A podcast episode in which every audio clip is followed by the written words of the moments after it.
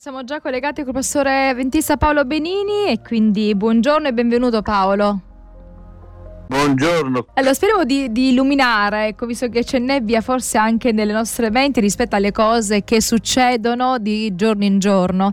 Praticamente qualche settimana fa è accaduto un evento molto triste, molto tragico in Sicilia, proprio a Palermo e ci sono ci sono tanti articoli che sono stati scritti in tale proposito, se ne è parlato in tv, ma ehm, resta una certa amarezza dentro e ehm, veramente una confusione. Immagino che la gente sia anche un po' in confusione rispetto alle cose che legge, alle cose di cui sente parlare. Allora, esorcismo e torture, leggo un articolo, cioè proprio il titolo di un articolo del mattino, esorcismo e torture, la strage di Palermo compiuta in dieci giorni. Il killer ha ucciso la moglie una settimana prima dei figli. Allora è qualcosa che è accaduto poco tempo fa, non sono casi isolati, sappiamo che accadono anche in altre zone d'Italia e, e questo ci ci dà amarezza ma anche un po' di paura probabilmente. Paolo, ma sì, come è possibile paura, paura. Che, che, acca- che, accadano queste cose? Soprattutto quando si parla poi eh, di persone che erano in qualche maniera legate o frequentavano una chiesa, poi bisogna vedere come frequentavano questa chiesa. Allora, il problema che tu hai messo oggi sulla nostra agenda è un problema in cui le chiese purtroppo hanno delle responsabilità. E dico questo dalla Romagna, che è una terra notoriamente di sinistra, poco credente, ma esiste qui a 25 km da casa mia una chiesa dove costantemente vengono portate, legate con catene, con funi o dentro delle, delle, delle auto da, dove mettono gli arrestati, c'è una chiesa che pratica esorcismi e fa, un, fa business con questi esorcismi e la gente ha paura. Io ho, ho, vissuto diverse esperienze dove ho incontrato persone che c'era qualcosa di strano in loro.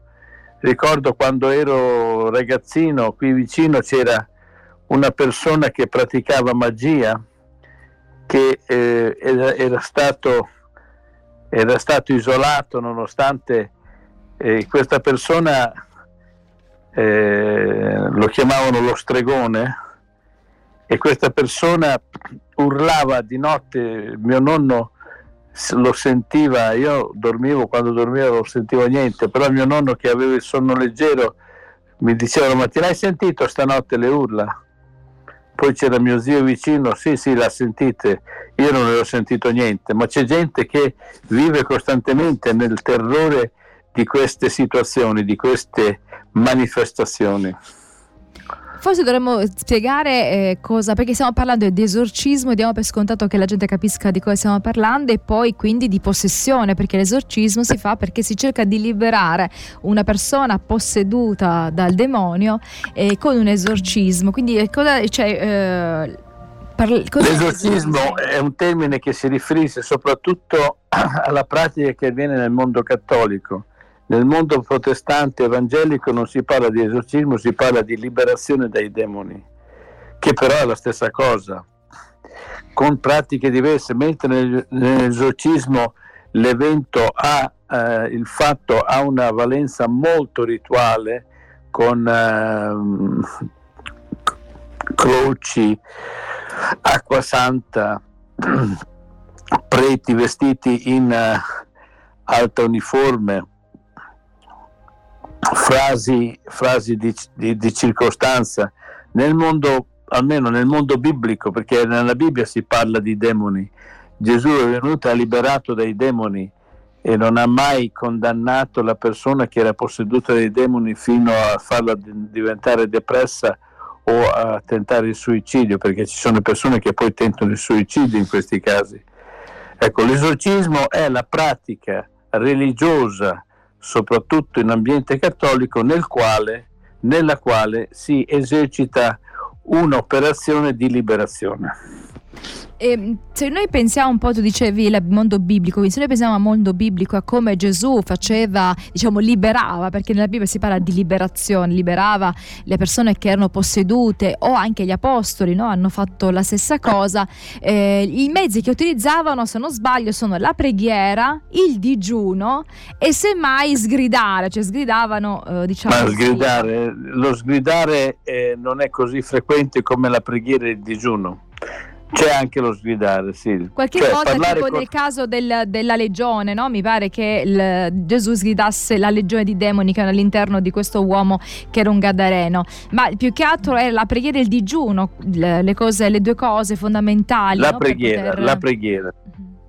D'altra parte la preghiera è talmente eh, chiara e presente che quando Gesù ha insegnato il Padre nostro termina con, con, con, una frase che è sintomatica non ci indurre in tentazione ma liberaci dal male, dal maligno traducono alcune, alcune traduzioni, altre dicono liberaci dal male quindi la liberazione forte di, eh, accompagnata dalla preghiera Invece, diciamo, nel caso in cui, di cui diciamo, ci stiamo occupando, cioè in questo caso che è successo eh, a Palermo, non mi pare che si parli eh, tanto di preghiera, ma si parla di pratiche proprio eh, disumane e quindi non hanno niente a che vedere né con la fede, né con la Bibbia, né con la religione cristiana a questo punto. Allora, forse, forse, sarebbe il caso, Daniela, di dire qualcosina. Com'è che si arriva ad essere posseduti? Mm-hmm. prima di arrivare, perché quello che è successo a Palermo, quando io l'ho sentito la prima volta non avevo colto che era in un contesto di fede cristiana, evangelica, non l'avevo sentito. Poi dopo, eh, siccome come hai detto prima, ne, ne, se ne sta parlando quasi in tutti i telegiornali, eh, io ne vedo almeno tre al giorno perché la vedo la mattina, mezzogiorno e la sera, almeno due, due telegiornali su tre ne parlano.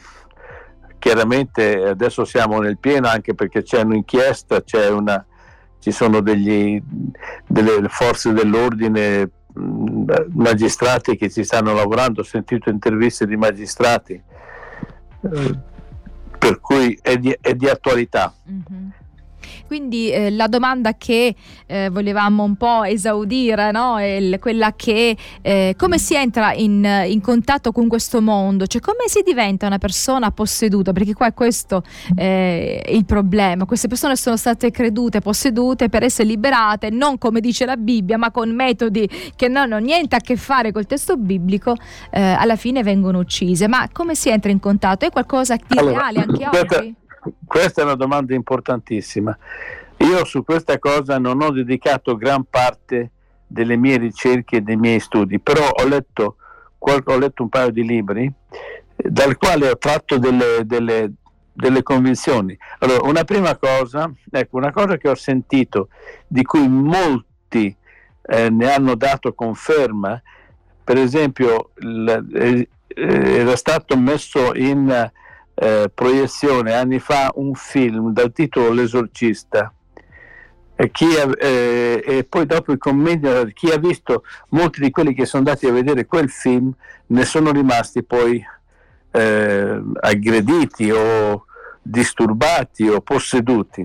Ecco, questa qui è una prima cosa, entrare in contatto con questo mondo attraverso quello che può essere il, la maniera diversificata quanto vogliamo di entrare in contatto. Questa è una. Eh, poi dopo non è che tu vai lì, l'aria è contaminata da demoni, tu sei lì dentro, sei toccato, sei... è che entra in gioco un fattore molto, eh, entrano in gioco molto le emozioni. La paura genera poi dopo la, dei risultati strani.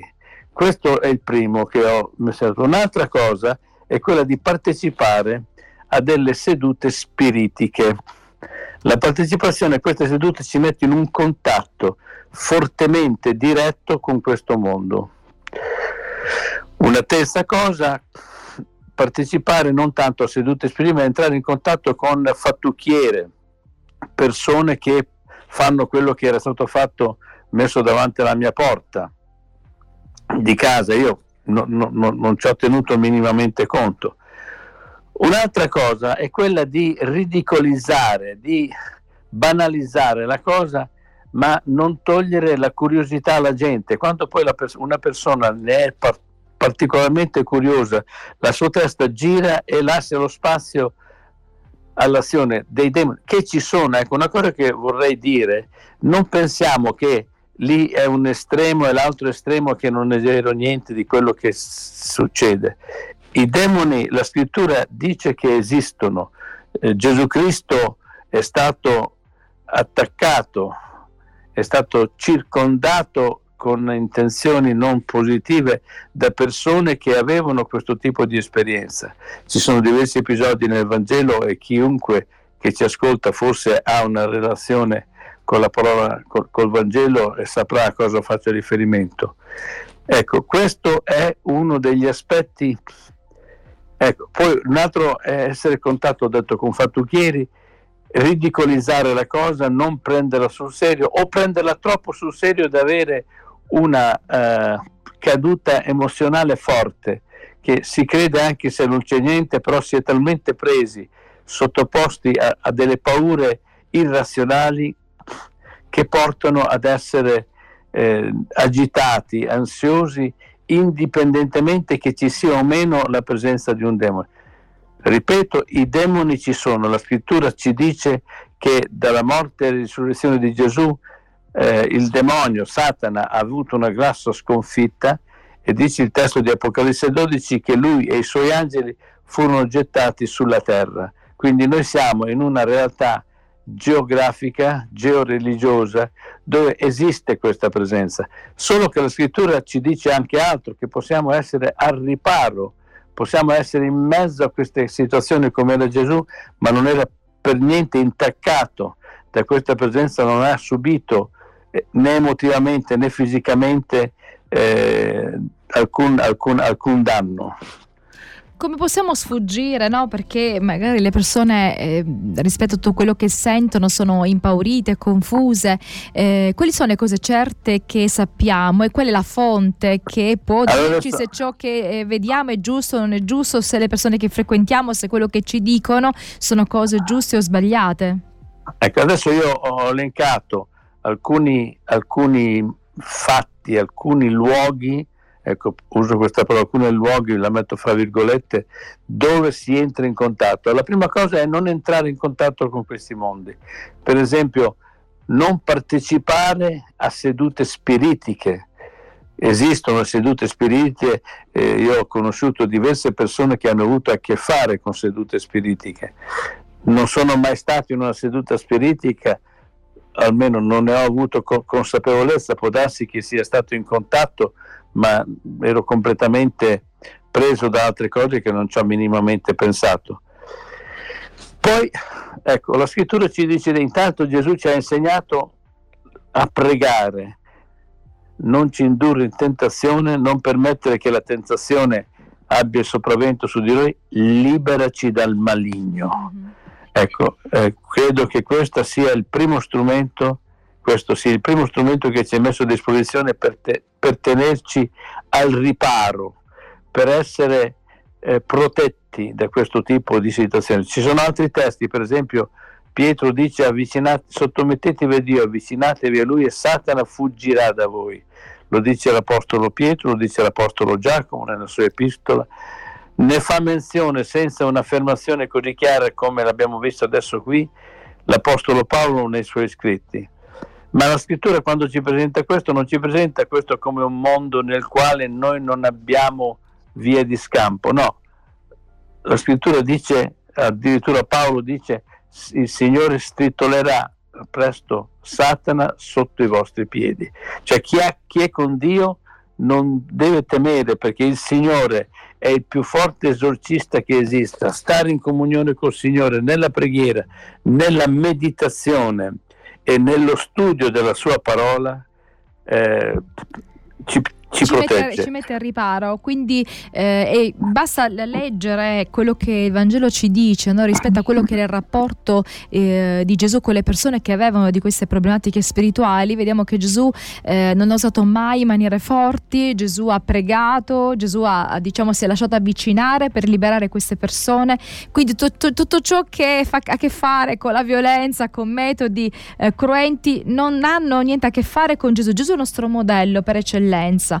Quindi se esatto. siamo venuti in contatto di cose strane, andiamo a Gesù, preghiamolo, eh, cerchiamo aiuto eh, da Lui e mh, mm, da persone che veramente mettono Gesù come, eh, come esempio della loro vita, cercando di vivere una vita, come dicevi tu, che sia lontano da tutte quelle finestre aperte che poi ci influenzano. Quindi se noi siamo persone che amiamo odiare, che amiamo eh, restare nel rancore, nella rabbia, tutte queste cose sono cose che eh, danno un certa, una certa libertà al male di tentarci, no?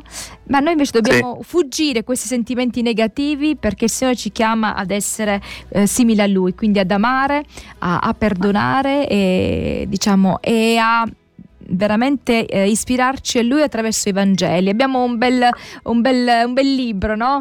eh, la Bibbia e particolarmente i Vangeli che ci presentano l'esperienza di Gesù. Eh, quindi Paolo dobbiamo proprio lasciarci eh, con, con, quanto... Adesso che eravamo arrivati al più bello, al più positivo, ci dobbiamo lasciare. Eh, dobbiamo proprio lasciarci, però possiamo riprendere insomma qualche altra Beh, volta. Io vorrei, permettimi dieci secondi, sì.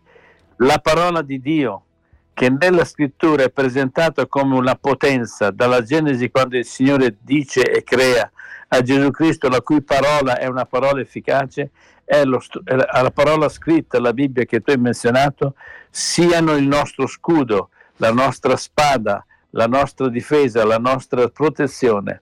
Questo è quello che io voglio raccomandare ai nostri ascoltatori. Grazie, alla prossima.